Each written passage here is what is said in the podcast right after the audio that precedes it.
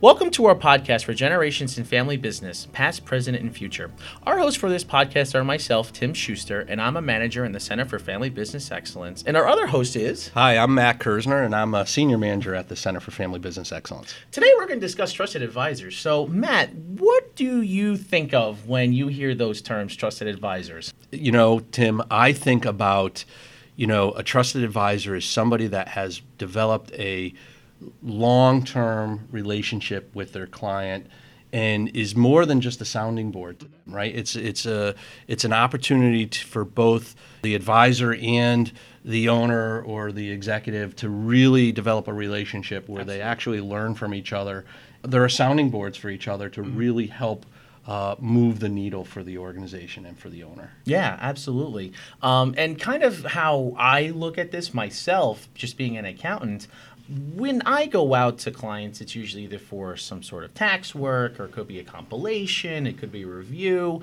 How I know I kind of got to that status of being their trusted advisor. I'm getting the phone calls not just specifically about the business, but questions about their family. Mm-hmm. I mean, recently I have clients that contact me who have kids who are looking at colleges, and they actually called me and said, "What should I do? Like, kind of how do yeah. I go through this process and try to find a school? You know, should I be asking these type of questions?" And I was like, "Well, I'm glad you trusted me with this information. I just think that's one of the most important things." So that's how I kind of know that I got to that level where you know if a client's calling me not asking me just business related questions, but questions about anything because they didn't know who else to turn to. Yeah. Like you know, you get to that spot with somebody yeah. where they can they really view you as that. So, kind of Matt, tell us about the steps that you take in order to kind of hopefully get to that level with a, a client, a prospect, whoever it might be. Yeah. So, Tim, that's that's a very good question that you're asking about the steps. When an owner or uh, an executive is looking for a trusted advisor, I think there's some critical skill sets that they should look for. First of all, you know, active listening is very critical and very key.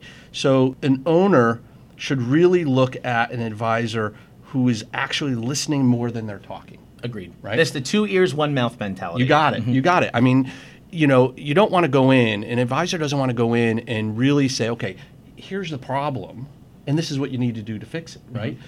A trusted advisor is going to go in they're going to listen. They're going to, you know, really get all of the data that is needed before they can say, okay, let's talk about the right plan for this organization. Mm-hmm. And it's not the advisor that's going to solve the problem. It is a partnership between the advisor and the person that they're working with mm-hmm. to solve the problem. Right, exactly. You don't want to be a hammer looking to knock down a nail, for right. lack of better terms. Right, right. So, Matt, kind of how do you look at it from the family needs and the business needs to be that trusted advisor? It's very important for an advisor to develop a long term relationship with the owner. Yeah, extremely important, the, right. Or the organization. And to do that, it's really to understand both the family needs and the business needs, mm-hmm. right? It's important for the trusted advisor to look at the culture and the values that both the business and the family have, and then being able to bring those in together to be successful in whatever action items that are needed or problems that have to be resolved. Right. Um, Keeping this kind of high level, right? Just want to make sure everything's all copacetic with the company and the and the family side as well. Just as important to make sure the hyperbole is there. Absolutely. You know, you want to make sure that you meet the client where they are a lot of times advisors will come in and they will go through their discovery phase. They'll they'll they'll identify a problem. Mm-hmm. Then they'll tell the uh, owner that this is the problem and this is how you solve it. A good trusted advisor will gather all the data, possibly create some options, mm-hmm. and then dialogue with the owner to find what is the right fit yes. for the organization. Yes, exactly. And very common, essentially, you see this with, you know, not necessarily all accounts, but some accounts go in there and we kind of go out and tell people, you know, this is your problem, but that may not actually be the problem. Or even the client might think that they have a problem, and that's not actually the right problem either. It might be stemming from something else. So it's kind of how do we get the info from them and how do we get them to trust us with this information so we can actually find what is the actual problem with it and we can come to a really that partnership solution together. Yeah. Perfect. Mm-hmm. And then I think this one is extremely important is a good advisor knows how to maintain confidentiality. Mm-hmm.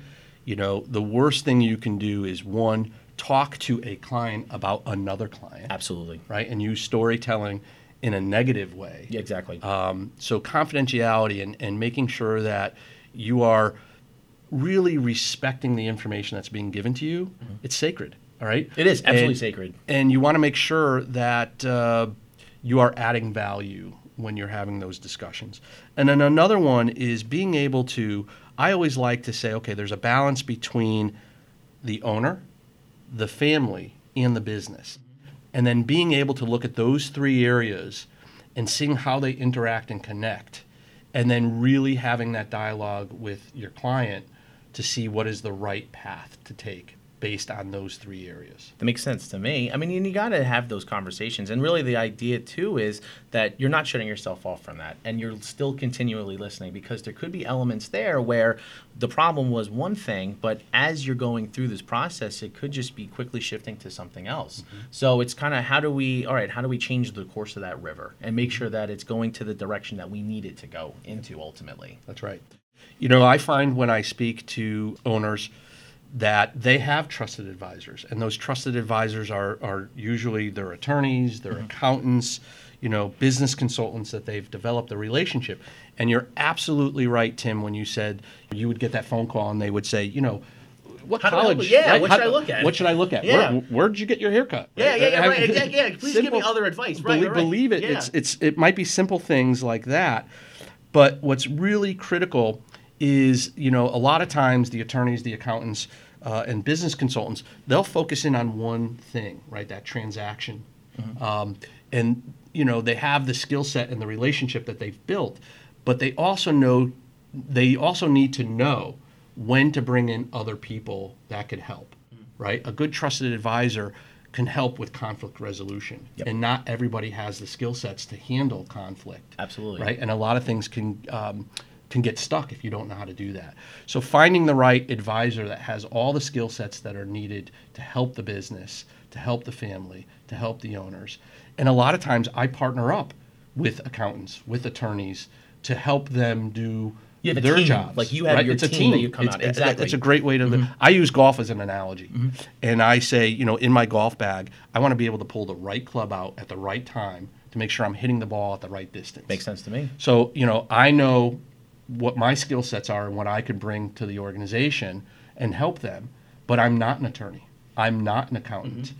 You know, so I want to make sure that when needed, I also bring them in. So it's important that if you have an advisor right now that's helping you, but there are emotional issues that might get in the way or conflicts that might get in the way, or succession planning, getting the next generation ready, you want to make sure that you have the right advisor that can help you. Makes sense. So you can get to that next level to make sure that the organization continues to thrive and flourish. Correct. Thank you for listening to Generations in Family Business, Past, Present, and Future, as part of the EisnerAmper podcast series. If you have any questions or there's a topic you'd like us to cover, email us at contact at eisneramper.com. Visit eisneramper.com for more information on this and a host of other topics. We look forward to have you listen in on our next EisnerAmper podcast.